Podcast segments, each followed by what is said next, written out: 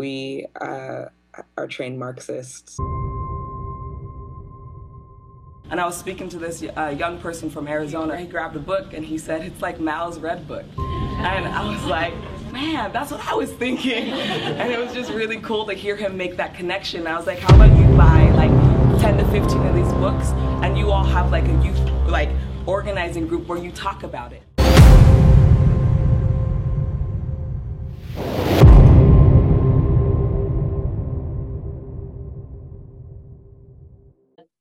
Right, I still can't believe this, but your video is our most viewed video of all time. It has 25 million views to this date, and it was posted back in August 2019. So it's been yeah. about a year and a half, and it's got 25 million views.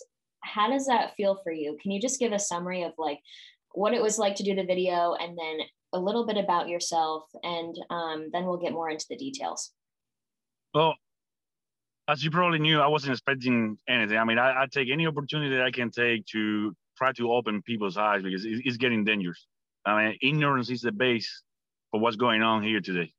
And if you can open as many people's eyes as you can, the better. But I wasn't expecting this to get that crazy. And I think you're right. You probably know I don't I don't do any social media other than a little bit I did with Parler. I pretty much get kicked out of everywhere because the things I say and I, I, got tired of fighting that only one side. But uh, the last time we talked, when the video came out, I was surprising because it went to 8.5 million in like a, two weeks or something. But now you're saying 25 million? Yeah. I had no idea. But I, it feels about right because I got people stop me on on a naval base that I was doing work and I got some sailors coming to me and like they, they recognize me. I, I freaked me out a little bit like, because they were like, "Hey, are you ready?" what did I did? Yes, swab, and what did I broke? yeah, he just told me the video. So yeah, it's going everywhere. I, I'm glad. Yeah, and what's what's really cool about it is we posted it originally in August. We and we used to do a lot more like social influencer kind of stuff where we would you know pay people with big followings to share, and that's really how we grew in the beginning. Uh, but we would just repost the video organically, and I'm talking like May 2020 during coronavirus when it first got pretty bad. We just reshared the video, and again, it got like another millions and millions and millions of views, and so it just is such a powerful story. And I, I laugh because remember that day when we were filming it, there was like cicadas in the background. Yep. It was shady. The sun was going through the trees and it would hit your face. Yep. And, uh, and the creepy people. Do you remember the creepy people? Oh yeah. And there were people that were there that sat right next to us. It was just weird because we were filming in like a public park sort of, but it really just showed the power of the story and the details uh, really does overshine any flaws with uh, production quality. So it's really all a testament to the power of your your story. So if we could get into that uh, i think so many people have seen the video but at the same time we have so many new followers that might not be familiar with your story. So can you give just a quick like one minute summary on where you're from how you came to america and what you're doing now? Well i, I would try. So i'm i'm originally from cuba. I was born and raised there and pretty much from the time I was 13 that I developed my own brain and started realizing the kind of poop society, you know, for the lack of another word, I was living in. And I, from that hmm. point on, teenage years and ahead, I started pretty much any chance I got, I, I tried to escape you, you name it. Hobie cats, catamarans, raft, boats, canoe, any kind of failure habit. But uh, by the age, by the age of 27, that's when I I, I managed to acquire windsurfing equipment and I got fed up, tired enough. And well, the story is even more. This being there, being detained, uh, mm, they cannot prosecute me because they couldn't create a case too well with me because the position my mom held held until the day she died. Then it was uh, open uh, open season on me, so I had to get off. So yes, I escaped on a windsurfing board. I'm not the only one. I don't want all the credit. Uh, we do all know each other pretty much. Uh, five or six of us are in Miami. Uh, I'm not in Miami anymore, but they deserve the credit. Uh, the reason I did is because I knew they did it and they succeed. So I knew there was some chances. There. Although, although dying in the process, I wouldn't mind it, as you you know, and we talk about. It. I mean, once you, I, I know it's a cliche, but if you're born in America, you're born with the given the given fact that you're free So you don't really know the, the, the meaning of not being free. So when when you realize that you are at that point in the middle of the ocean, first time in your life, 27 years old, and you realize you're free, you would die with a smile on your face. It's, it's weird to explain. You made it first, you're free, even if you died with it. So that's me. Uh, got to the US, went to the army because I want to earn it. I didn't want any hands out, as you also probably know. And we met later on uh, through a friend that got us in contact about the story. And I'm every, every even before the interview, I always been very eager and very passionate to show people about the reality about socialism and the thing that it, evolves to. People don't know that socialism is many people they don't know socialism is not a political view; it's the economical uh, system that communism used.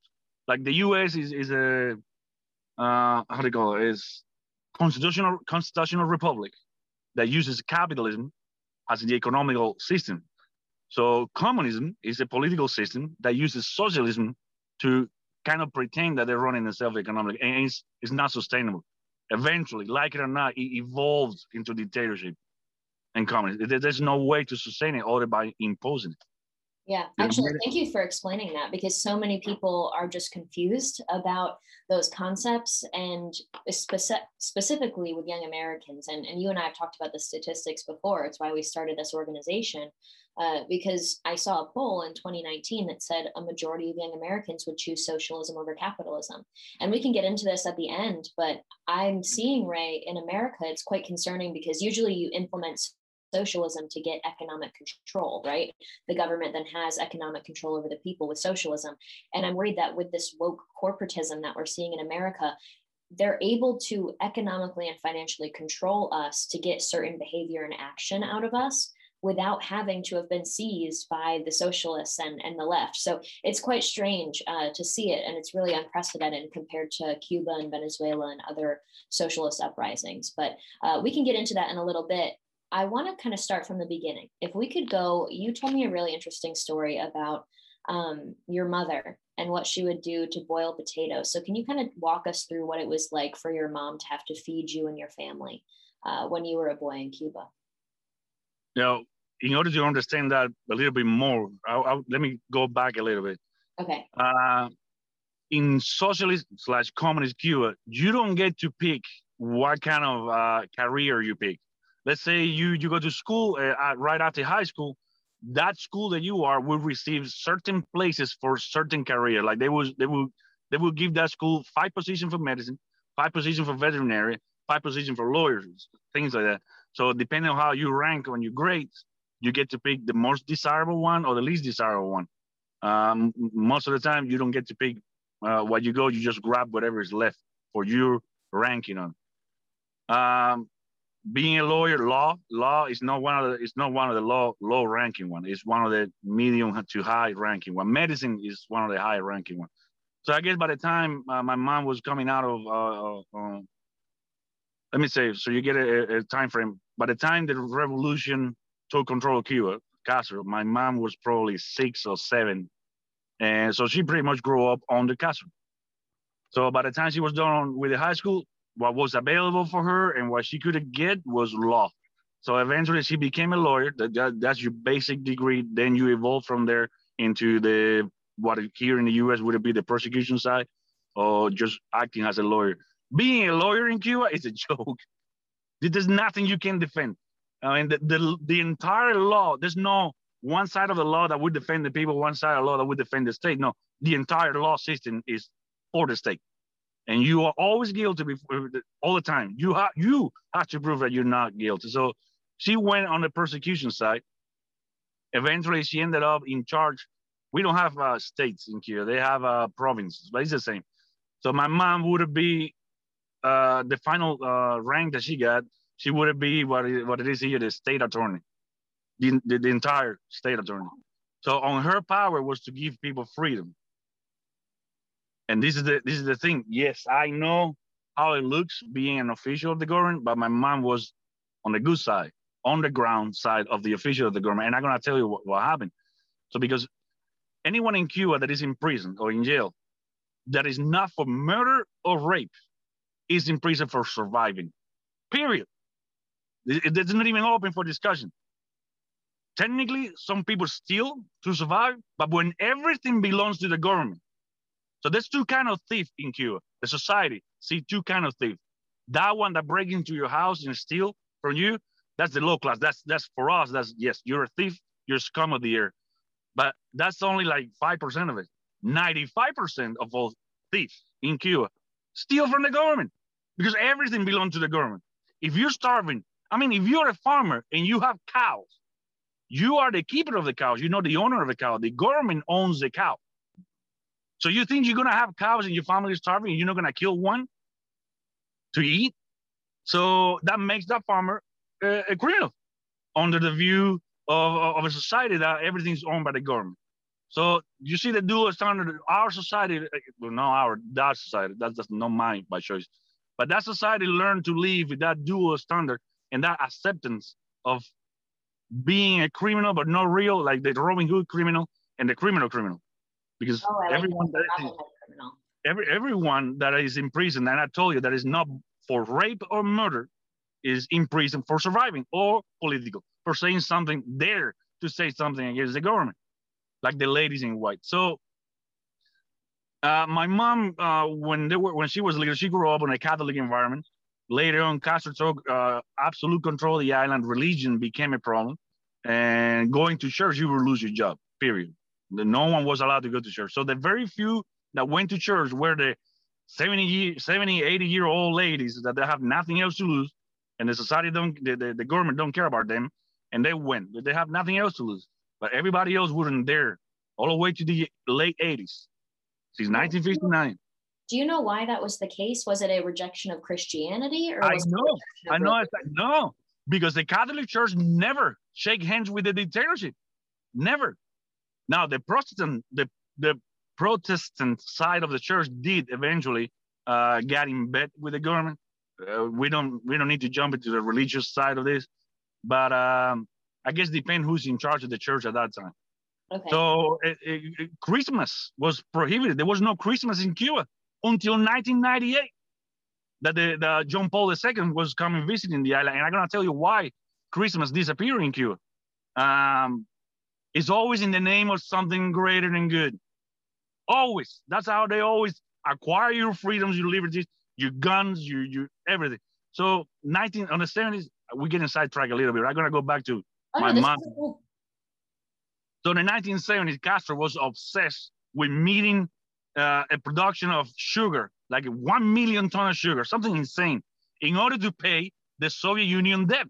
Because Cuba has a, a massive debt with, with the Russian today, but by that time, the Soviet Union, the debt continued, even though the Soviet Union doesn't exist anymore. It was like 25 billion dollars. Anyway, he got obsessed with a million tons of, of sugar. And he said, listen, people, for the greater good of a nation, uh, we might as well get away with Christmas this year in order to keep ramp up the production. That's it. No more Christmas. it never came back. That's what the reason was for more productivity? More productivity. Work on Christmas. sneaky bastard. He's a sneaky bastard. He had all this planned ahead of time. We were, oh, okay, this year, okay, only for the production. Uh, we get it back later. Yes, sure, never. So until 1998, that it was convenient for him because the Pope was coming, first time any Pope visited Cuba. He said, 15 days of, of something before the Pope came. Hey, hey, hey, we're going to have Christmas. We're gonna have Christmas now. It's okay. It's okay after. Yeah, it's good. Good. Go to church now. People went to prison and lost their job for going to church. That that's that's one key factor. I'm telling you because it, this is starting to smell like that a lot. Like forget about freedom of, of, of uh, press. It's gone. I, I, don't know if you know. Other than news independent people. Yeah, it reminds huh? me of how they're telling us that they're doing this for safety, and that's why we can't go to church. Always similar to what what Castro. It is always on the name of some for the greater good of a people. Yeah. Bull crap. It's not. That's that's that's the roofie. That's the roofie to get you to convince you to sit on the bed first, and then to push you back and lay you down on the bed, and then flip you upside down, and now you know what we're going. Right. All right. This is this is for young people to learn. So let's keep it PG PG. That, that, that's why I stopped there. So that's good back to my analysis. mom. Mhm. So she ended up with that position, like the equivalent of the state attorney, and on her power was to give people freedom. Okay. So she she got the power to say, okay, you you got you parole, go on parole, go on. I don't know how do you call it, like good behavior release, early release. yeah. and- yeah. So she was doing that left and right to anyone that wasn't a murderer or a rapist. So we got really fast on the black list of the government. But it's really hard to fight the state attorney, you know, especially when she's not openly against, she- she's using their law against their, you know, and, and, and it worked out. But on the underground, yes, our phone got intervened. Oh, I forgot. At that time, when I was 13, I already had a big mouth, and that didn't help. Uh, there was a point that I didn't even need to give you my address if I want you to come by my house. I didn't have to give you the address. All I had to give you is a big reference point, like in a stadium. Hey, you know that baseball stadium nearby? Yeah, just go there and start asking for the crazy guy that lives on the fourth floor. You do that, everybody will point you to my house. Oh yeah, the one that screamed from the balcony, dead to Castro and the end to the the end to the commons. Yeah, yeah, he yeah, that crazy guy lives out there. People will point you to where I live. They knew they knew that much. So because of that, um, you you could seen in my house lines of family members coming by because I just let me give you the sample of 73 or 76 independent journalists. Their crime was to be independent journalists. They got, many of them got sentenced to life in prison. So what they did, if you were from Chicago, one of these journalists, they would put you in prison in Florida. If you were from Florida, they would put you in prison in Washington, on the very far opposite end, just to make it harder in your family, and harder into kind of trying to appeal uh, any of the case or to do anything. It, ma- makes it harder. So family members that have their family on, on prison, they will come to my house, and they will bring. My mom would agree to bring like first cleaning stuff like toilet paper, toothpaste, b- very basic items that the people would need in there because the prison wouldn't provide you any of that. Well, they don't have any. So the lines outside my house of people, family members, to consult and talk to my mom the case, they were never ending. Like the, many of the time, we ended up uh, okay, stay, we have dinner with us. It's all all day long, and my mom, over the uh, over the age of fifty something, she already have osteoporosis. You know, when women's they get at that age, if they have a really poor diet of calcium, the, the osteoporosis take over. And so she was struggling with health. So the government, in order to make it harder for her and do her job, she's supposed to have a vehicle provided by the government to go and visit all the prisons and see the people. They took away the vehicle and see if my mom uh, stopped doing that care because she was carrying bags, like care bags for the people in prison. Uh, uh, for those people that with the stuff that I told, like toothpaste and first necessity stuff. And she was the, giving them freedom as many as he could through the process. And uh, the government didn't like that at all. So they started tightening and tightening and making it harder on her to the point that my mom was climbing on dump trucks, hijacking to go and do her job, and climbing the big weir, the big tire wheels of the truck, climbing into the dump side of a, of a bed of a truck with all the people's like personal back to get to prison and start giving it away. I, you should have seen the day my mom died. You should have seen her funeral. The the this the street in front of the funeral home was blocked. This it was hundreds and hundreds of people, people that were grateful for things that she did.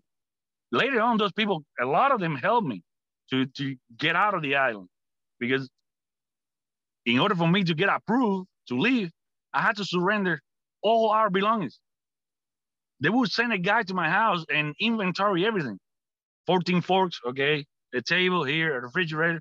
If by the time I was leaving, any of that thing were missing, I wouldn't be able to leave So that was if you wanted to leave the country and and come the to a- proper way.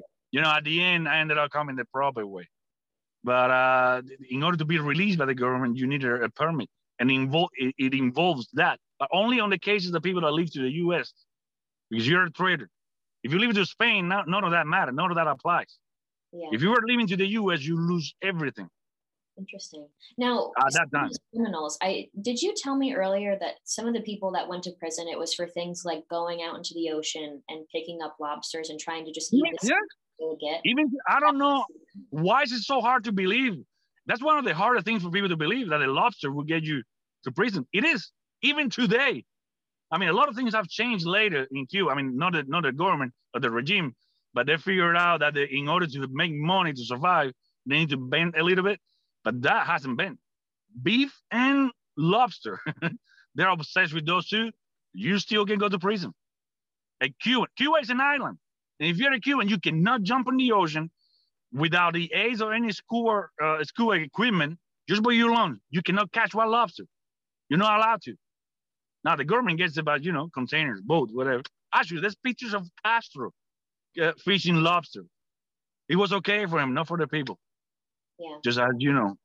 That's fat. And so was it because they wanted to it was government property technically, like all the animals in the sea, they were Well, nah, not all the animal. Lobster was a high seller item, property? good Okay. money maker for tour for the tourism industry and exporting and on. Yeah, not for the people. No, hell no, not for the people. so what's that potato story that you were telling me about your mom? Did she what'd she do with the furniture? Well, it got 1993. So now you have the background of what she was doing and, and her position. I was a teenager. I was going to school. I had a big mouth.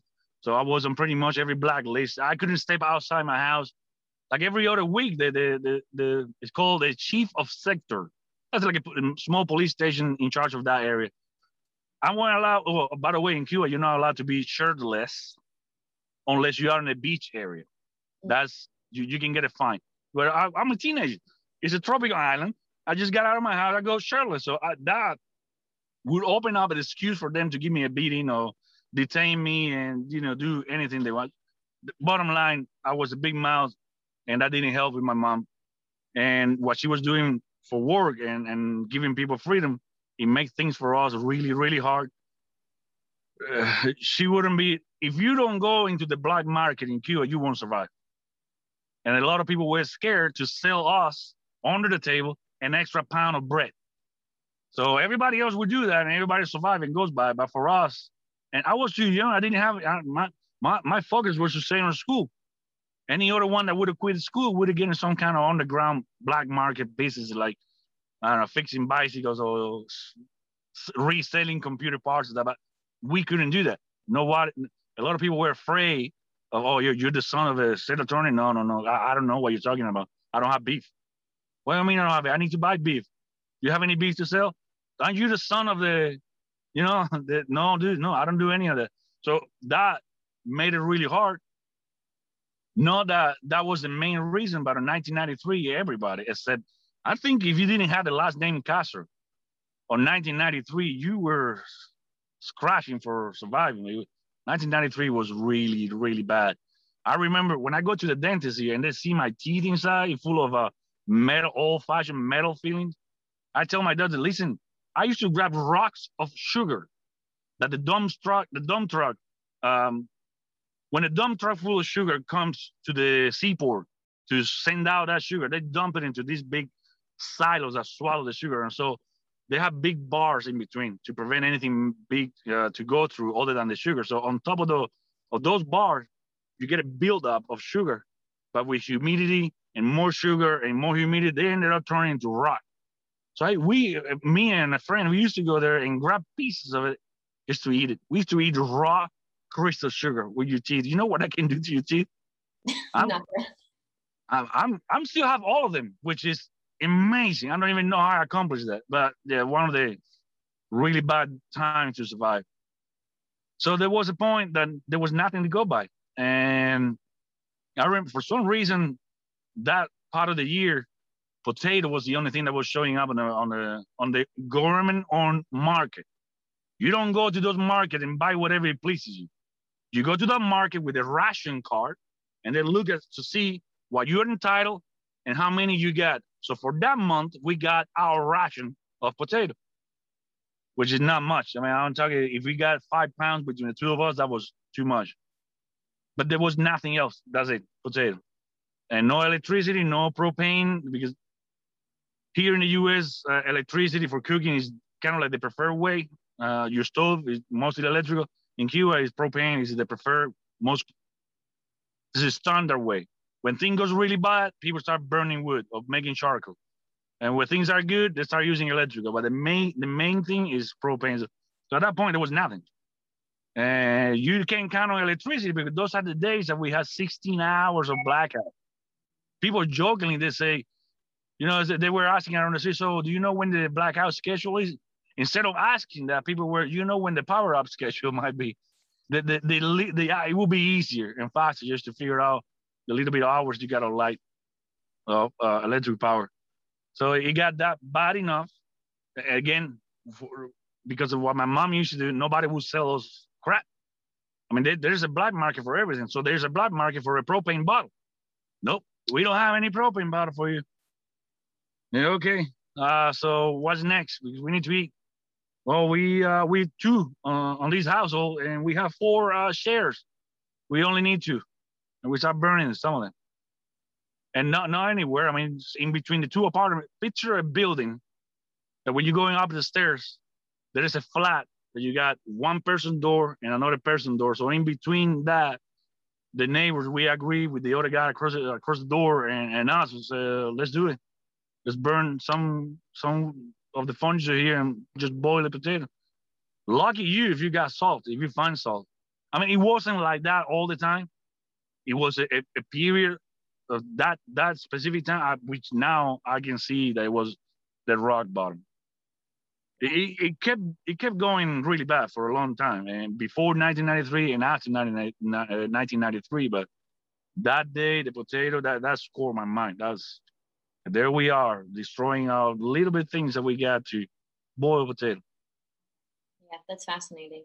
Uh, there's also I know you said that you were outspoken from the start, but in the beginning, weren't you outspoken in favor of the regime because of the indoctrination in the public schools? Uh, I think you told me the story when the USSR yeah. fell. Can you talk about that? Because that's one of my favorite stories. Yeah, like any other kid, I was brainwashed, and you have to let them be brainwashed. There is in Asia, you cannot tell the kid in your house to listen. What they're telling you, that's not the truth. The truth is this: if you do that to a six-year-old, he's not gonna hold his mouth when he goes back to school. He's gonna say what he learned or her at home, and everybody's in trouble. Now we're in deep, deep poop.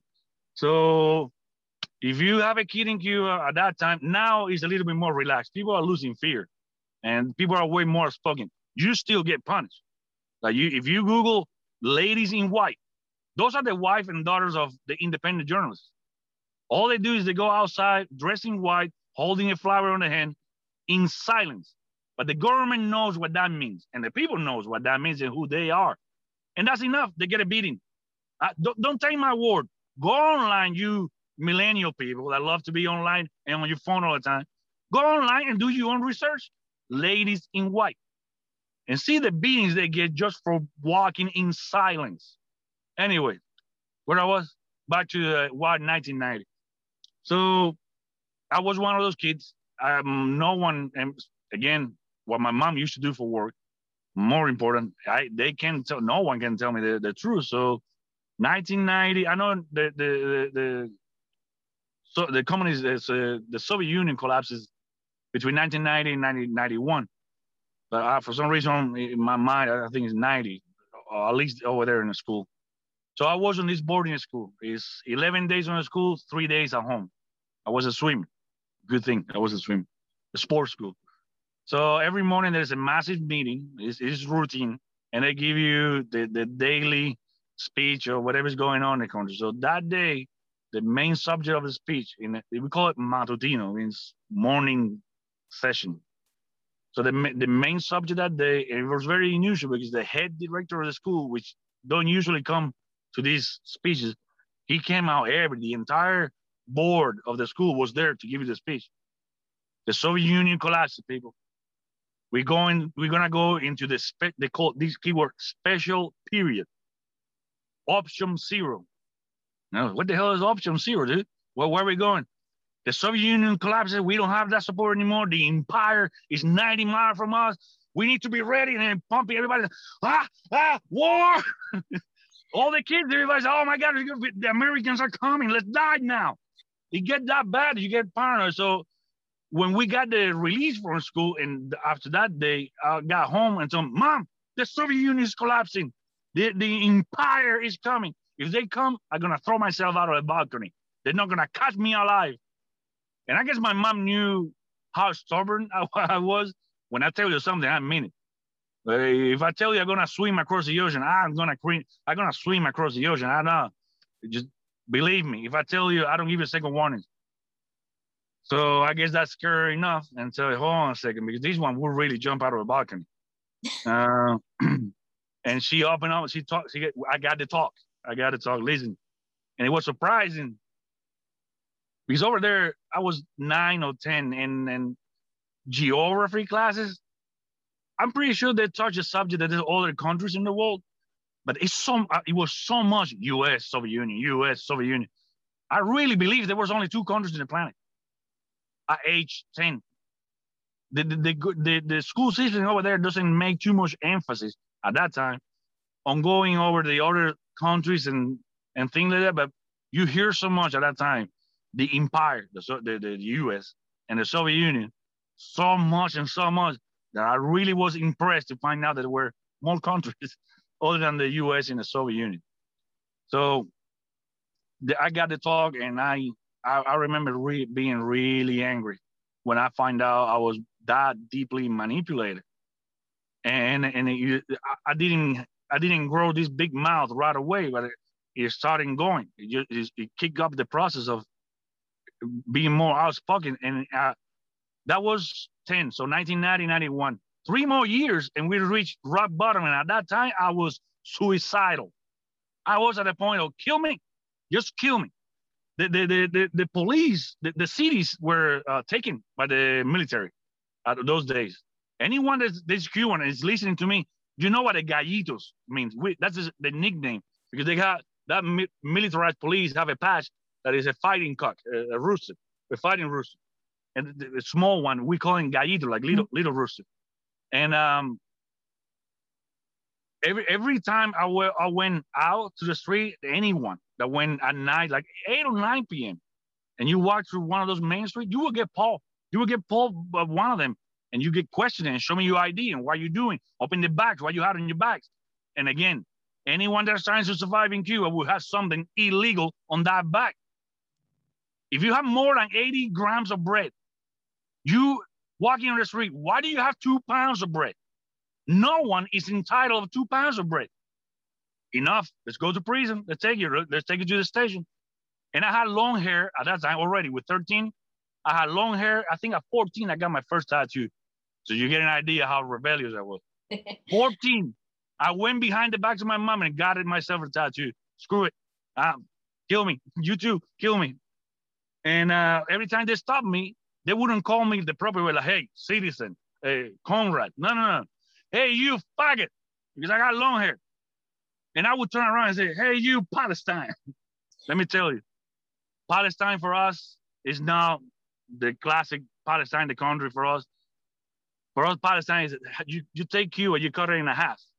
Anyone from the east side, the the the west side of Cuba don't like too much the east. Hey, you Cuban, you know what I'm talking about called the crab. It is like that. The West don't like the East. Why? Because 99.9 of all the police officers anywhere in Cuba are from the from the east side of the island.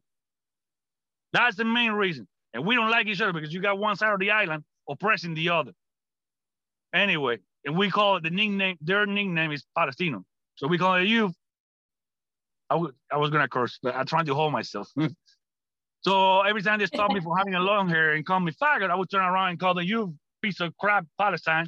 And that would start everything with 13. So I got my beatings uh, that, that, already, or that right there open up for a beating. And they would do, they would take you on the back of a truck and give you a beating. So officially, uh, you, they're not beating off a young, a teenage, but you get it. And it, it, I was in trouble all the time. That's why I grew up with a big mouth eventually. And I reached a point that I don't care anymore. I don't care anymore. And the, the final proof of it do you think the windsurfing thing escaping is the most daredeviling part of it? God, you should have seen the raft that I jumped in once. And he ended up leaking and we didn't make it a mile away. So we were have to swim back at night in dark water, swim back for like a mile. That was creepy. That was crazy. Yeah. But again- you that out. Oh man. You you reach a point that you you say you, you tell yourself, I'm done. What what's the option? These are dying out there in the ocean. Kill me. Let's take it. But this is a slow kill. They're killing you soul. Forget about being hungry and, and not having a future or a flat screen TV or nothing. It's burning your soul. You you can see. I I remember seeing myself quitting, getting closer and closer, burnout, closer and closer to the point that I don't care anymore. I don't want to live anymore. And there's a lot of people. Suicide rates in Cuba is huge, huge, especially among the elder people. Huge. People got enough. There is there's a point you only can take so much, and that's the way out. I, I don't blame him. That's the way out. Well, and so you said that you were beaten up for stuff like the long hair and being, you know, a little sassy whenever they called out to you. Uh, what was the deal with the music? You said that something about the Beatles. What was that? Oh well, flash news during the 60s and 70s. I think the Beatles were prohibited in Cuba, and because anything new, hell no. Uh, my mom used used to tell me story that they had to hide on the basement of a friend house to listen to the Beatles, and uh, that eventually got softened about the Beatles. They, they didn't care much about the Beatles, but rock, hard rock music, in the 90s, 80s, late 80s and 90s, hard rock music like heavy metal, Metallica, things like that, Pantera, things like that was part of the rebellious youth, you know. Usually go hand by hand. If you like that kind of music, okay, if you like salsa and all that Latin music, you were more into party, rum, alcohol, let's drink. And that's the other thing, the government like you drunk. I mean, grocery store might lack on rice and potatoes and stuff like that for you to feed to be able to feed your family, but alcohol is highly available. Anywhere you go in Cuba, it's better to keep the population drunk and you know, and that mental state that yeah, you don't you're not too much of a problem than having you thinking and using your brain. So that kind of Latin music kind of thing, party style kind of thing, didn't go too much against the government because of the what it involves, you know, is party and celebrating. Now, rock music, on the other hand, contains a lot of frustration and anger that you need to release.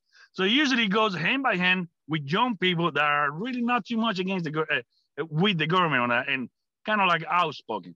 And the way we dress, long hair, a society, a very communist, strict society, where the male has to look like a male. You, a guy, have long hair and ear piercing and tattoo. You're the scum of the earth, and we pay the price for that. I pay the price for that. Now it's okay. Now everybody has tattoos now, but late, er, late 80s, early 90s, dude, I paid the price for that. So rock music and, and against the government were hand by hand, really close, and they knew that. So speaking of, they called you the, you know, the F word when you were walking with long hair. I think it's funny because there's a lot of Americans that are, you know, the social justice. Oh warriors, God, I know where you're going. Che Guevara shirts and stuff. That guy, I knew you were going that. to that guy on the on Yeah. the on the Can gay parade somewhere. This this guy with a, a gay guy on a gay parade with Che Guevara uh, t-shirt on. Dude, that guy executed gay.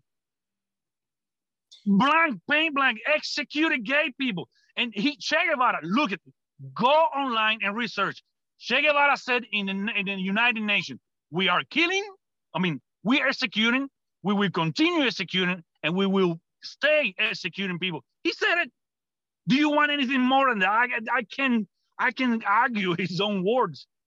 He was known as the vulture of the Cabaña castle. He was in, the one in charge of the execution of anyone that was against the government. And I told you on the last interview, and I guess for timing reasons, you guys didn't add it up.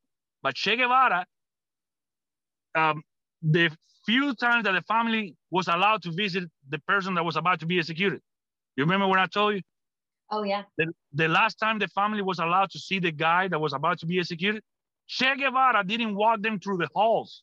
He would take the family and walk through the shooting field where the fire squad would be, where you can see the pieces of brain and blood on the walls with the flies and all that. He wants your family, he wanted your family to take that message out and traumatize. That's Che Guevara. So before he would kill political prisoners, you're saying Che Guevara would bring the family members to witness it so that they would go and tell the story and bring fear to the population. Is that what Oh, happened? yeah. Yes. Sadistic mother. Sadistic. Very if, subjective. if you swear, I could just bleep it out. It's fine. So don't don't worry All about that. Um, but but that's fascinating. And so I think that contrast of what young Americans think Cuba is like and what Che Guevara and Castro are like, it's been so distorted by people like Bernie Sanders who continue to say that uh, Cuba's great. It just has great Yep. literacy programs and a great education and healthcare system. Before we get into your transition out of Cuba, can you just walk me through the healthcare system? What was it like there? Because Cuba is always praised by people on the left in America for having a great healthcare system. Can you walk us through that? Let me tell you what happened. Back when the Soviet Union was heavily subsidizing Cuba, heavily subsidizing Cuba because of the convenient reason that Cuba. Uh, do you think it's because of the ideal of communism? It's not. It's because Cuba was 90 miles from the, from the U.S. and that provided the Soviet Union a safe haven for spy satellite, uh, uh, radio station, listening radio station, submarine station, you name it. So anyway, the Soviet Union heavily subsidized Cuba because it was convenient. And um, I lost the track. But what do you want? The, the Soviet Union, Uh, healthcare. the healthcare system. So at that point, it was really easy for Cuba to heavily subsidize the healthcare system. Yeah, at that time, on the 80s and late 70s and 80s, not the 90s, but the 90s, the 90s, everything started declining, dropping rock bottom on everything. Uh, Cuba had a really advanced healthcare system. And uh, I guess because also, as you go back in time from 1959, when he took charge of it, until the 80s. So as you as you advance in time, a lot of people either die or leave the island. So how closest we get to the present, more people, the migration gets exponentially bigger and bigger and bigger. So going back to uh, early 70s and uh, late eh, late 70s and early 80s, you still have a lot of good, let's call it the brains. Cuba still had the brain power to teach good doctors to be good doctors, you know? Eventually, that brain power ended up leaving. So what you have today as a doctor in Cuba, I would prefer to go to the barber to, to, to, to remove my liver. I will go to the barber in Cuba before I go to the doctor. It's not the same. So what happened is that late 70s, early 80s, Cuba has the luxury because of the heavy, heavily subsid, subs, uh, subsidized from the Soviet Union. Cuba had the luxury to put a lot of money into the healthcare thing for, for bragging reasons, more than anything for bragging reasons. Do you know that in Cuba, they would do anything they can for a female not to have natural, I mean, I, let me let me organize, not to have a C-section because it looks really good in books having a, a natural birth alive. So they would tweak those numbers. Anyone my age of Cuban origin would know. Do you remember how obsessed was the, the Cuban government with natural born, natural born alive? Do you remember the number? Nacido vivo, babies, born alive babies, born alive babies. I don't know why. Don't ask me why, why they were so obsessed with those numbers. But Cuba will force, like if you are a female pregnant on delivery day, if there's any complication with your baby that you need a C-section, they will force it to come out for the natural birth canal. Even if the mother dies, even if the baby dies, I don't know why that was an obsession with it, but they did. They did. They will hold on to any other means of delivery in order to force and push out a baby, even though it wasn't risk his life or the mother's life. Interesting. I'll have to look that into that. Yeah. Okay. Yeah. But So the- the- now, eventually, when the, the Soviet Union collapses, Cuba cannot, because again, socialism is not sustainable. You cannot keep up with the demands and consumption of a healthcare system, the amount of money and resources that they need, just being subsidized by the government on a country that Cuba doesn't collect taxes at that time. So there's not a revenue system. It's 100% state owned and subsidized. So when things start getting, because when everything's shine, everybody's happy. When there's food in a grocery store, the doctor's happy to go to work, the healthcare is okay, and everybody does his job happily. The 90s come, food disappears from the from the from the grocery stores. Doctors don't don't they reach a point that they reach the conclusion. Wait, hold on a second. I'm a brain surgeon and I open in people's hall during the day, but the guy that plays the guitar in a hotel makes more money than me. screw this, I'm leaving. I'm not gonna start, I'm gonna learn to play guitar. And that's the actual fact. So the, the, the, the, at the late 90s, the only brain pediatric brain surgeon of my city, and I'm not gonna say his name, but we, we knew him, we, we were close. During the night, he plays guitar in hotels, late 90s. And during the day, I mean, he did it. He did it because you know he's the only pediatrician brain surgeon. So I guess he felt the call on his heart to go and still do a little bit of his job that he could have. But that wasn't paying to to to feed his family. He had to play guitar for tourists. Yeah. So that body got. I mean, you see in the picture, holy crap! That when my the, when my mom got a brain aneurysm, we had to go to the neurological floor of the hospital we were for some reason when aneurysms uh, blow up in your in your head the blood pressure on it can mess with anything in your body. I mean you got something irritating the brain and that that can end up uh, getting weird things like on my mom's case she would have cramps that she feel like she needed to use the toilet. On and off on and off. So we this is kind of graphic. We were you know the bedpan that you're supposed to use yeah. on bed one bedpan for 76 people. Do you want me to describe to you how that bedpan look on the inside? Just I'm gonna leave it. I'm gonna leave it to your imagination. Not a single nurse to be found on that entire floor. 76 people dying for some re- neurological reason, throw out there on those beds. I think Auschwitz had better beds and bunks that that neurological room uh, floor in the in the in Matanzas City uh, hospital. Mm. The, the stink, the window, the, the the filth, the bed, the bedding on it. Uh, God, no one deserves to die like that. Yeah. That, that bedpan, dude, that that bedpan traumatizing. I'm sorry. That's Wow. So did you leave? Your mother passed away when you were still in Cuba, and then is that why you decided to leave? No, this is the thing. So the government over there, they're really good at getting rid of you, and the the fact that uh, at any given time you ask, "Hey, where's uh where's Morgan at?" Oh, you haven't heard? Morgan grabbed a barge. She took a, a raft. She's gone.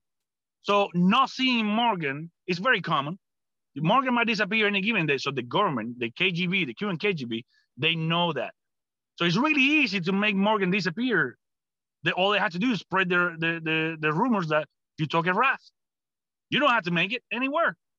You took a raft, and that's it. I wonder today how many people just took a raft and they're gone. Because when you do that, and I know because I did it, every time I did it, I didn't tell my mom.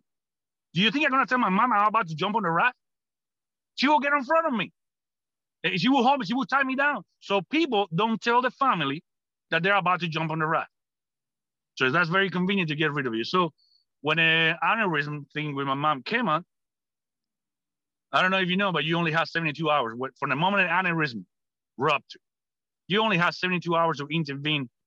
Anything past the 72 hours, your chances of surviving are going down like a cascade.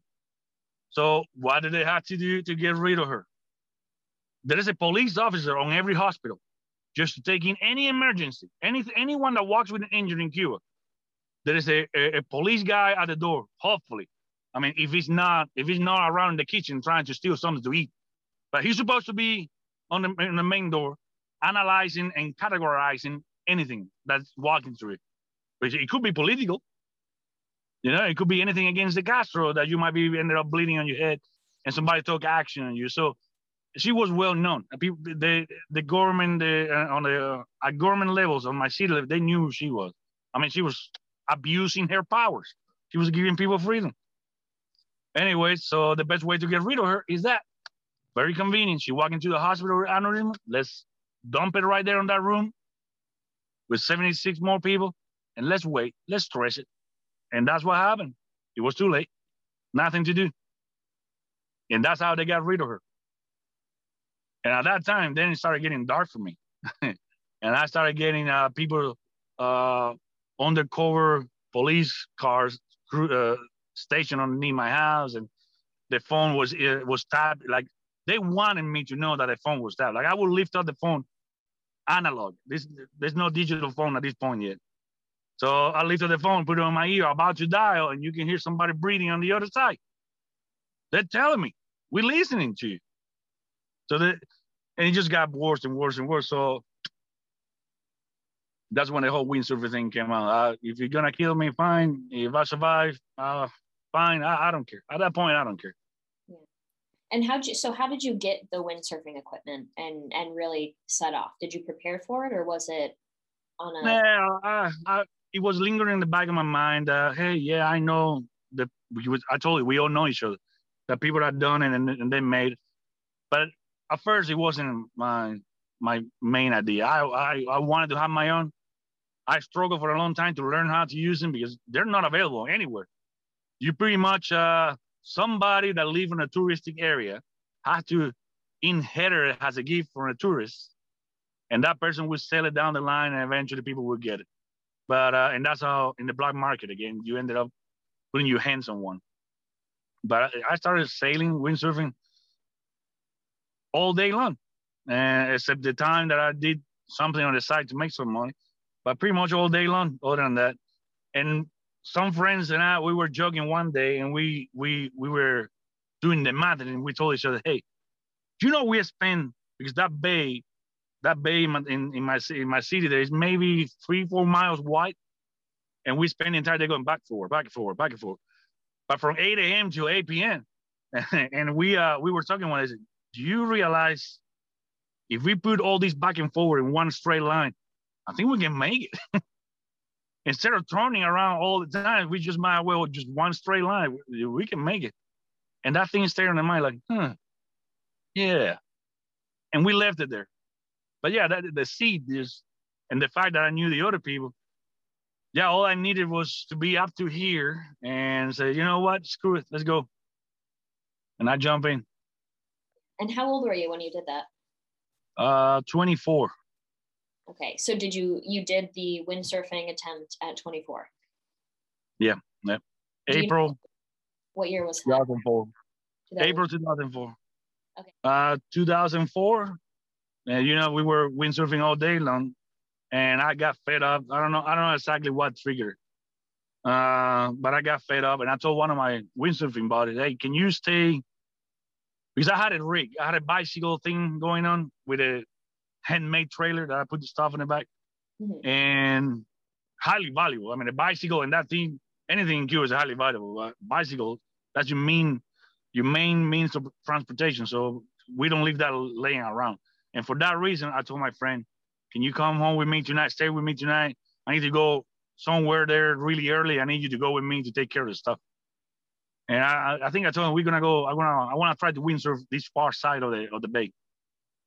And when we got there, early in the morning, early in the morning, there's no wind there. The wind is calm. And I told him, I started rigging all my equipment. And I told him, at that point, I told him, the reason I needed you is so you can take my stuff back to the house. Yeah, it was like laughing like, hey, why? I'm leaving.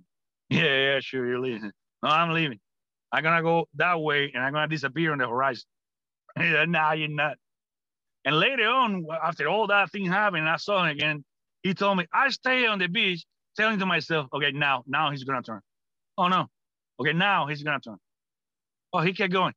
No, now he told me I stayed there telling myself that you were gonna turn, that you were jogging until you completely disappear out of the horizon. So I jump in, got the equipment. I told him to take everything and take it home, and I got on the water and I was struggling for the two, three miles because there's no wind. And without wind, staying on top of the board with the sail up is very uh, tricky. And I, at, at, that time, I can see two fishing boats trying to. It's very unusual. Uh, fishermen, the few ones that have boats in Cuba, you know what? I challenge anybody to go on Google Map, zoom in over Cuba, any bay, and tell me how many. You know how you do that here in Florida? You see many uh, privately owned boats you can see the track where they were going. You're not gonna find one in Cuba. You're not gonna see personally owned fishing boats in Cuba. No one has boats in Cuba. Only very elite people. Uh, so it's very unusual, and they they go out to fish with the exact amount of fuel to go to point A, fish, and go back to point B. There's no wandering around there. So the fact that you I see two fishing boats, like handmade, handcraft, trying to intersect me or going on me on the far side of the bay, that's very unusual. I guess at that point they figured out that I was on a place that no one ever goes. Because there's no business for me to windsurf from that side other than a straight shot into the ocean and disappear. So they started approaching, and I was like, well, no wind. These people are coming. I think the end of the trip is gonna be pretty soon. And uh, thankfully, the wind picked up, and I take off and left him behind. So there's a mountain uh, back in the in land. There is a mountain. I don't know at the, at the point I didn't know exactly. This is just rumors because nobody fish around. Nobody uh, have navigational charts or anything. It's all about what you heard that the fishermen said or something something. So the rumors in my city is that if you out, if you're going out into the ocean and that mountain disappear on the horizon behind you, you are 30 miles away. There's a relation, there's a physical thing. There's a relation with, between the height of something and the, the curve of the air of the planet and you going away, there will be a point that's gonna disappear. So the rumor says that by the time that mountain disappeared, you were 30 miles away. So I was paying attention to that, taking a look back every so often. And I, the only thing I had with me was a watch. People tell me all the time, you didn't have a compass with you. Now, what for? Dude, I only have so much of a choice where to go where the wind direction is blowing. I mean, the ideal navigation way for wind, any wind power vessel is right across. It's a cross reach. I mean, if, if, this is the direction you're going and the wind is blowing that way, that's ideal. I mean, you can go, if this is the wind, you can go a little bit like that. But for the windsurfing board, this is the wind direction and this is where I need to go. That's not an option. So what's the point for me to get, get a compass?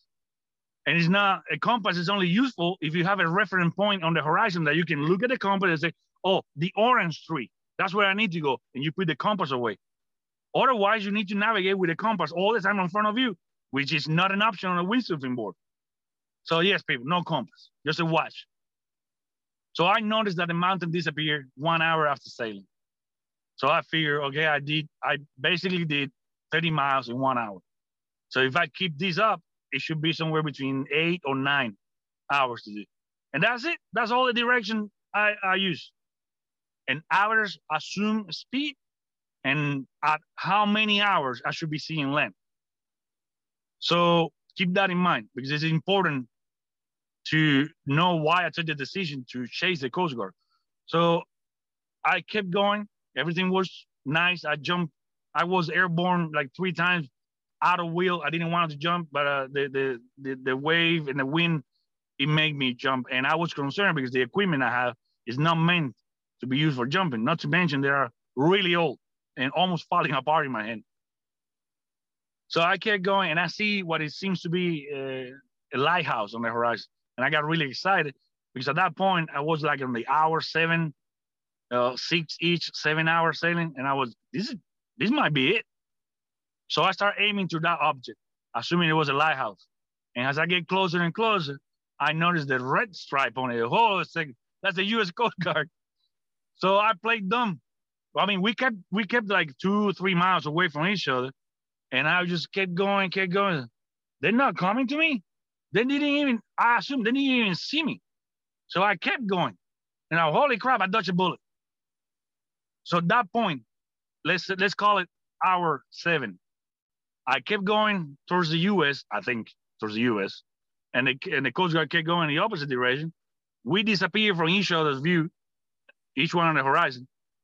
But at that point, after an hour and a half, I start getting seaweed on the fin. The the entire sea got covered in seaweed. So it got really old really fast. So every every five yards that I was able to sail, I had to jump in the water again, clean the fin, and jump on again and take up just so it happened over and over again. And just a little bit of debris on your fin is like trying to pull a building. You can't. You, you cannot have nothing on the fin. So I reached a point that I was like, I don't know what's in front of me or for how long. The whole place is full of seaweed. My only option is either keep going that way or try to see to find the Coast Guard again. So I reached an agreement to myself if at that point I was having argument with myself, me and my other me. Because when you're alone in the ocean, you do weird things. And uh, I told myself, okay, let's agree to go back the same amount of time that passed from the, mo- from the moment I saw the Coast Guard last, an hour and a half. So I agreed to myself to go an hour and a half back, the duration that the Coast Guard was. If at an hour and a half I didn't see them, I just call it off and try again or, or, or sit down and drift. I don't know. But at least I tried the Coast Guard. So I did find them. I ended up catching up with them. Uh, embarrassing enough, I keep telling this to everybody. I might be the only Cuban that ever chases the U.S. Coast Guard. That's that's not a good record to have, but I guess it's mine. I have to own. And uh, I had to chase him almost for half an hour. They didn't see me. Still, I'm chasing them, making sign, hand sign. They didn't see me. Somebody wasn't paying attention. now, from a military point of view, I would smoke somebody for not paying attention. They should be paying attention. But anyway, they ended up seeing me. Uh, they sent a, a small ras uh, to get close to me, and actually, they came to see if everything was right with me. They, they wasn't. They weren't expecting I was Cuban. They came to me, "Hey, how's it going? Are you okay?" And I told in English. I knew English, and I told, "Yeah, I'm okay. I need water." But I guess my accent gave me away, which I wasn't intending to uh, hide or anything. Uh, I was intending to drink water. That's what I was intending. And they, they, holy crap, you Cuban? Yeah, yeah, water. Dude, can I have that bottle of water? And they were still processing the fact I was Cuban and I was focused on the bottle. Can I have that bottle of water? We can talk after that, all you want. So yeah, they, they brought me back to the boat. I meet the captain, I shake hands. I guess there was a bunch of people there taking pictures and video, which I still, ironically enough, I haven't got a copy of that. I, I need to get a copy of that. I wonder if we should try and find that. That sounds like it'd be fantastic to see. I'd find, eh, listen up, anyone out there, if you know anybody on the Coast Guard that was stationed on the U.S. Coast Guard Confidence on April 2004 in me Florida. Write that down. Yes. Coast Guard Confidence. See, so I don't know if you know this, but uh, my boyfriend Jared, do you know Black Rifle Coffee? No way. Yes. Yeah. So Jared, Yes. Black Rifle Coffee is my boyfriend, and he knows everybody. So we should put him on a mission to find this. Right? That'd be fantastic. Tell them I love them. I'm addicted to that channel. I gotta. I love Black. I love him. Matt Black. He he make he makes my days, man. His Yeah? videos, all the videos they do, hilarious. Oh, okay. I'll tell him that, and let's see if we could find somebody who is on this. Yeah. That'd be fantastic. Okay, back to Oh, the story. So you're picked up. Did they just bring you back? Well, luckily for me, they kept, which is very unusual. They, the Coast Guard usually sinks anything you were using on the ocean. They get rid of it, it sinks in the ocean. But luckily for me, and I don't know why, they kept all my windsurfing equipment, probably because it doesn't take a lot of space. You can roll the sail and you can put it with a board. But that saved me. That, that saved me of a lot of years in prison. Because when we got back, so I would get there. So yeah, I get on the on the confidence. I sail with them for like three days. They uh, approach uh, land and an immigration officer comes on board and they give me and everybody else an interview. Because i mean if you can prove fear of, of repression i mean the, part of the us at that time uh, adjustment law uh, what's the name of the law? The cuban law. Do you know there, there's a, a specific law for cuban migrants at that time it's, it's Yeah. gone now there's no more which i'm, I'm happy the, the migration that was coming here is not a good one. And every listen, people, I know the com- some of people were saying that thank you for coming legally and not illegally. I, I totally agree with that. The reason why I tried to reach the US illegally is could it be anything? Not the US. I want to be free or dead. Free or dead. If I land anywhere, I don't care. But I agree. Every country should have uh like like anybody here has a house, you have a door and a key to your house. If those rules, if you get to select who enters your house or not, same thing applies to the country. Which is a good point of argument towards uh, Barack Obama that calls the wall, the southern border wall, inhumane. But when he bought that mansion in DC, before he even moved in, he built an eight foot tall wall. So how the hell the wall works for him is not inhumane for him, but it's inhumane for the country. If that's the case, I should be able to walk into Nancy Pelosi house, demand for a room and free food and clothing and some money every month. That's what you want for the country. Why doesn't it apply to your house? So I spent three days with them. I got my interview. Then we got transferred to a smaller boat, and that boat is the one that enters Cuba on a predetermined point. There's an agreement to return uh, migrants. The, the exchange happens on this Mariel. That's the name of the of the port. The port of Mariel. That's a little bit west to the mm, Havana city. And right there, uh, when the American Coast Guard docks, there will be an American officer on land from the interest section. That's the only person allowed to come on board. And they hand, hand each one of us a yellow envelope mm. with your paperwork and the stuff you need. So at that point, we are handed over to the Cuban KGB. Mm. And what I was saying that that saved me is because they also hand over my windsurfing equipment. Mm. Because even though they got my the, the Cuban KGB got the the the windsurfing equipment on their hands, they still try to incriminate me on some kind of tractor engine that got lost and used into a handcraft raft or something. Are you an imbecile? You got my windsurfing equipment with you, and I don't even have a clothing with me. I had a wetsuit. Do you think uh, I jump on that raft that you said I stole with, with the engine and carry a windsurfing equipment just for fun? That was, again, you try to make sense of Cuba. It doesn't make sense. It's like it's Alice in Wonderland. Yeah, there's Everything no. they're trying to tie you to something yeah. else. Still, they tried to tie me to it. Having my wisdom at the end, the obvious prevail and me insisting a lot. And they say, okay, okay, you know, you don't have anything to do with it. Lost engine. So yeah, they hand me. Then I got my yellow envelope, and that that envelope started the whole process of three years for a political refugee status. And I mean, I didn't have to work too hard to prove that I uh, I, I, had the, the qualification for a political refugee, as you can imagine. Yeah. The thing I was having.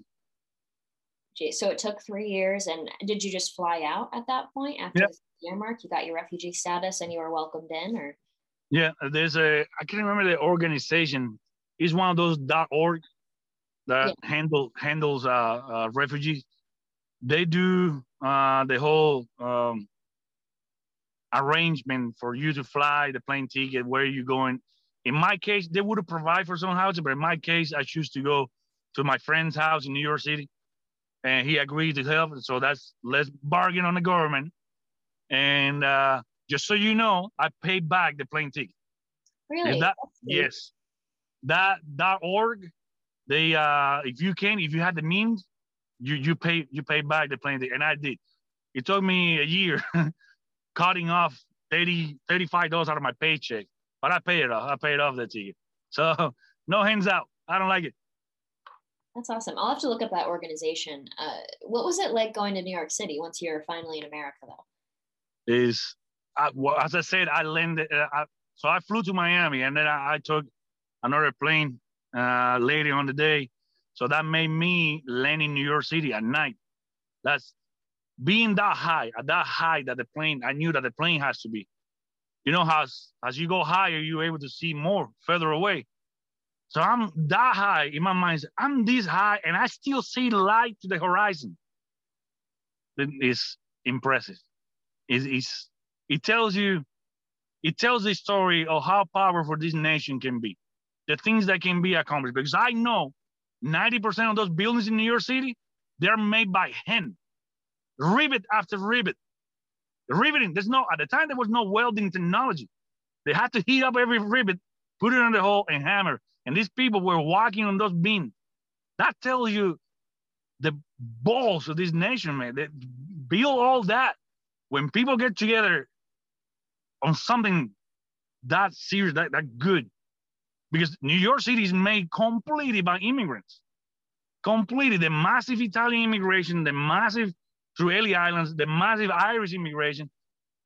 You, I mean, the, the first name of New York City was New Holland. It was it was made by it was founded by Dutch migrants from day zero. That's fantastic. Don't you? Didn't you say that your first meal was like a big cheeseburger or something, and you couldn't yeah. consider? That that was huge. Even today, I, I remember that day like it was right now. huge. I had no idea that a hamburger can be that big. And so you can see for the years later on, I grown fan of them. you look holy, holy cow, man, that, that was huge. And I, I couldn't finish it up. And that was very, it made me feel bad. I can, I don't want to be the guy asking for the bag or the plate. I don't know. I'm new. I'm fresh. I'm new. I don't want to be the guy like, hey, can I take this, you know, home or for later on? I don't know what's going on. I'm like, is it okay? Is it wrong? Can I touch it with my fingers? Can I get, get okay? This is how traumatized I'm come from Cuba. We went to me and my friends in New York City. We went to Coney Island. They start crossing from the point when we take leave the, the subway and we start walking to, towards the actual boardwalk. They started walking over the grass, and I went around and looking for the sidewalk, which was like 500 yards away. And I start walking there. They turn on me and they, hey, what are you doing? So I don't want to step on the grass, man. I don't want to take it. I don't want to get a fine. They look at what fine? You don't get fine here? Come here, walk on the grass. You're in America. The grass is free. Yes, you you get a fine if you walk on grass in Cuba. Jeez. Now, so how did you? What was the transition for you to be in New York City to finally get to America? How did you join the military? Why did you do that? The first time I had a free weekend, I went to the recruit station. Really? The first one. Yes, right away. I always wanted to be part of this because this is just just so you understand. At that point, I'm this guy that grew up knowing. I mean, from the moment I opened my eyes in the '90s, you know, when I got the talk, I started researching and then finding out things for myself. When I realized that the United States was the first country in the world that revolt against the king and made themselves free, this is the first nation that had a constitution. This is the first people in the planet that revolt against the, the, the, the king or queens and made themselves free. When I find out that, I, I had to be part of it. Wow. And my last, my, you know, my last name means weapons, armas. That's what my last name means. Yeah, weapons, armas means weapon. So I got, I had to be in the army. So uh, the, the first chance I got, I went to the army recruit station. I took a practice test of the ASVAB test. It's a test you had to get in, and I failed it and failed it and failed it to be uh, to be to pat myself on the back. The way you guys do mathematics here is way different the way we do it there. You see the way we do division. you you you will get a headache, and so I, I I realized that I needed time to study. But having the job, I was sweeping floors on a barber salon for for the bare minimum pay. Very happy to do so. With a big smile, I will get my miserable paycheck. but uh, that didn't give me time to to study. I, I, was too tired. The, the, little bit of time I had was to sleep and go to work, sleep and go to work. Mm-hmm. But I needed to study the ASVAB test. So I tried many times to to enlist. I had to pass it. First, I needed the green card to be finalized because as a political refugee, you got the resident status, but the whole process of a of a having the green card, which is the bare minimum requisite to join the military, and and the GED at least and I needed my green card first, so I had to wait. And then I needed to study for the ASVAB test, and that didn't happen until I ended up moving to Miami, and I met my good friend, a Coast Guard captain. He dedicated a lot of nights after I was done with work. I would go to his house, and he would pretty much sit down with, there with me and practice math. And we practiced like crazy the ASVAB test from top to bottom. And I scored high enough on the ASVAB test so in the military, in the army, at least, in order to get any special operations uh, MOS, you have to have a high GT score. So the the ASVAB test gets broken in pieces, like uh, mathematics, uh, geography, so so so. I don't know exactly what they, when they break it in pieces where the GT score come from, but is for the army, your GT, which I think is general knowledge, has to be above 110 to be able to get on a on on, on high end uh, high speed military careers. And I ended up with 111. Not bad for an immigrant. I scored higher than 90% of my entire infantry platoon. That's amazing. And I was going. I was before I got hurt. I got hurt. Uh, my back, my, my my lower back, and my ligaments in my feet. They got destroyed in Afghanistan, like useless. I had to roll out of the bed to get out of bed. I cannot stand up like you know, like Dracula. that I've right, I had to roll, drop on the floor, get on my knees, and then from there I can get up. But um, I was at the time I got medical discharge, honorable, in case you want to know, but medical. uh, I got uh, I was about to transfer into uh, special operation, which is civil affairs. I had all the recruiter done, all the paperwork done. Because when you come back from deployment and you're multilingual and you have combat experience, you pop, you you pop on their database like you are a desirable candidate for those stuff. Having high GT score, having a multilingual thing, and having a combat experience, that that makes you an ideal candidate to go, especially coming from infantry, which means you are in the top shape. Uh, you're supposed to be in top shape, but that medical thing flagged me out, and that's one. That's probably the biggest what if in my life. Every time I got a, a time alone that I'm not doing anything, I always my mind always wandering goes back to that point. What if? I guarantee you, who knows? I would have been involved in Venezuela right now, doing sneaky stuff. oh, that is, that's a good point. The big what if. But I think you have so much that's going to happen for you, and I'm really excited for you for sure. You said you were in Afghanistan twice, or? Uh, no, one time. Okay. Wow. But almost for a year. The the way the army deploys is long deployments. It's not like the Navy. The Navy's are really short and.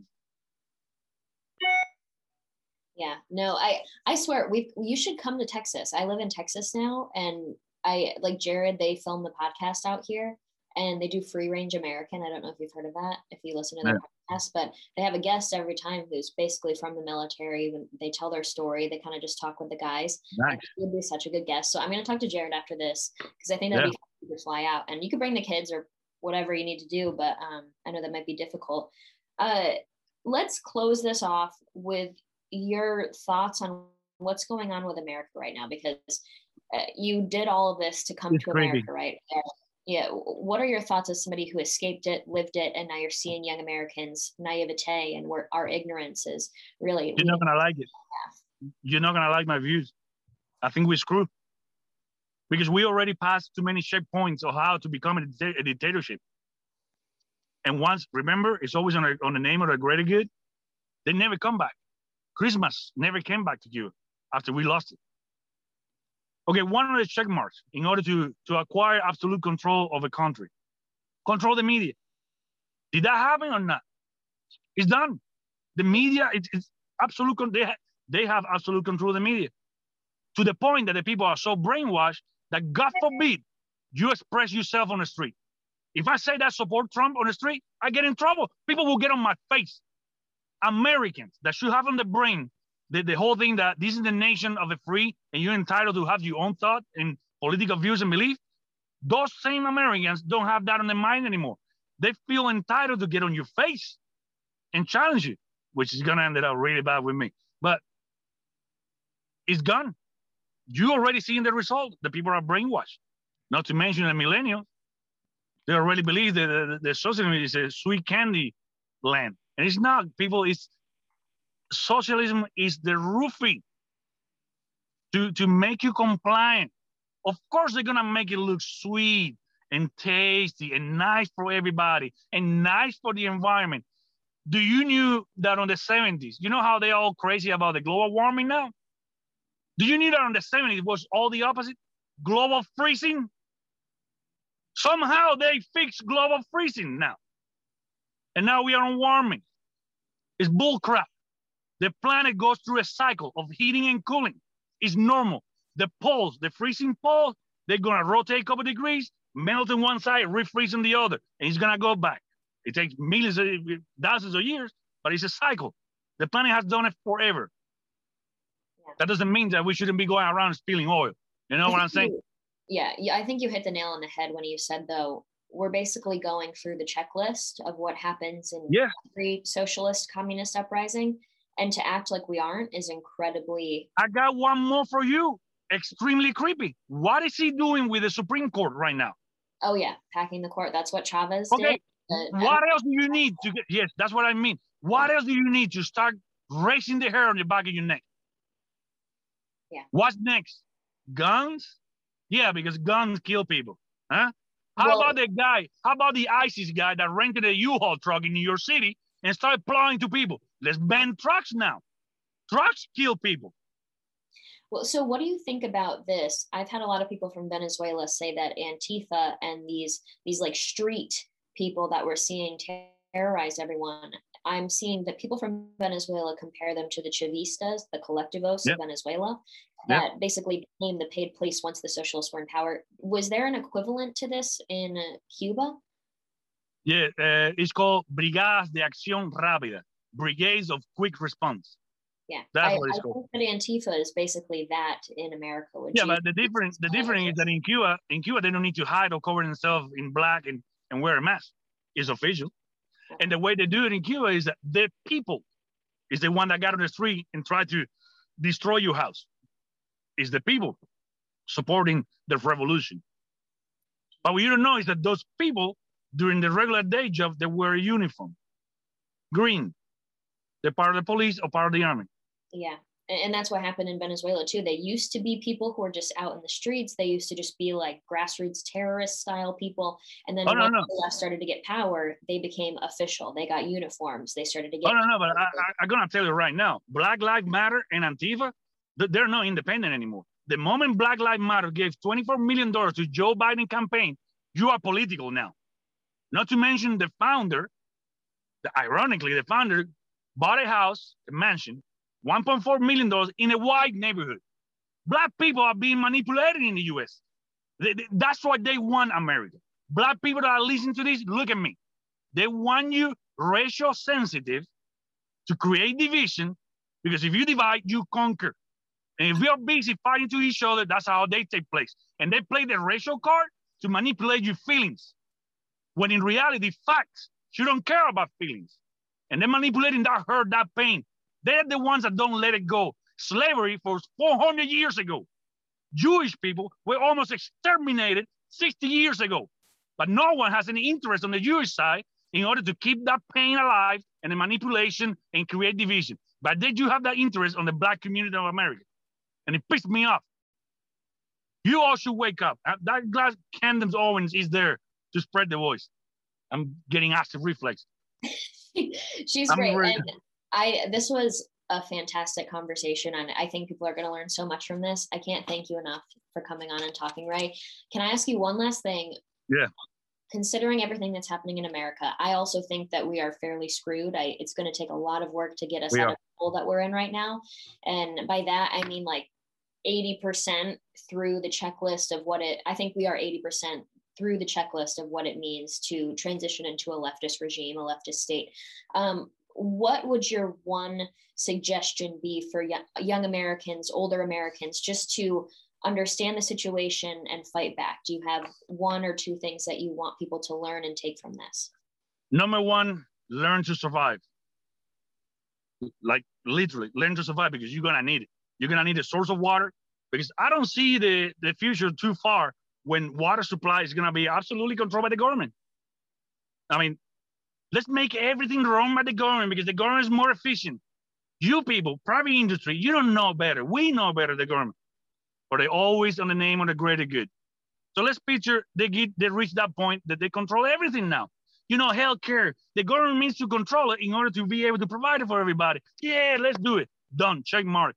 The healthcare is completely controlled by the government and so on and so on and so on. And eventually, water source and food is going to be controlled by the government because you people don't know how to run businesses. The government knows how to do that. So control the water, mm-hmm. control the food, they control the people. So number one, I would say learn to survive. You can go 10 days without food, you can go almost nothing without water.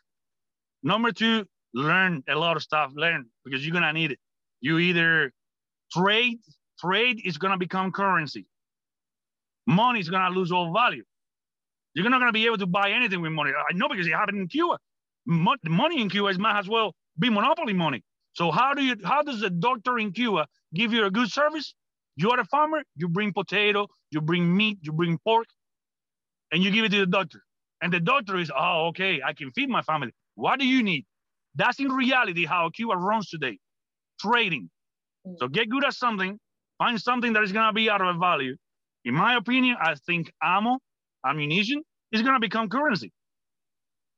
Don't freak out, you liberals. Ammo can hunt animals and feed you. Uh, it's not just defending. You can you can you can kill game and, and feed your family with ammo. That's why one of the main thing ammo is that value. Um, source of water, ammo, and transportation. Those, those are the main things gonna make you a king because ironically, you could you can make a fortune if you can supply a high demand. If there's a high demand for transportation, I mean, in today's day, you know who makes a lot of money in Cuba on a transportation thing? People with horses and wagons. Wow. Money. I mean, that's the top of the technology now to provide provide mass transportation, and people have demand. So yes, people are gonna get that back. My advice: learn to survive, buddy, because the only way this place is gonna get fixed is once we hit rock bottom, which we're pretty close. And you all millennial, you are in for a surprise. You're gonna remember my damn name. You're in for a rude awakening. You're gonna learn what it is to eat from the trash. Are you okay from eating from the trash? Because I am. I don't give a damn. I will eat a chicken, rotting chicken from the from the garbage can. Can you do that? Because you're gonna have to. I'm sorry, but we're heading that way. In order to know what we have right now, we need to lose it completely. I mean, you don't have to be blind. We all know we passed the point of talking. There's no more talking. Because the other side doesn't want to listen and they want to impose us their narrative. We done. There's no more talking. Antifa, there's no talking with Antifa. Done. Black Lives Matter, there's no talking with them. That's it. Everybody's blind on their corners. So we're going down, people. We're going down. I mean, it's a great lesson. Thank you for saying that. I completely agree. I think survival skills are are going to be very necessary moving forward. Uh, we saw that with the power outages in Texas. All of a sudden, people who usually don't. You got to take. I was laughing, people freaking out for a couple hours of no light. that was my entire teenage years. Yeah, yeah, and well, and in California, I mean, we see those like rolling power outages and everything. It's it's pretty crazy there. Uh, but Ray, thank you so much for coming on. I really appreciate Anytime. it. I think everybody who's listening and who's gonna, who's going to watch this, I think they're going to really appreciate this too. So on behalf of everybody, thank you.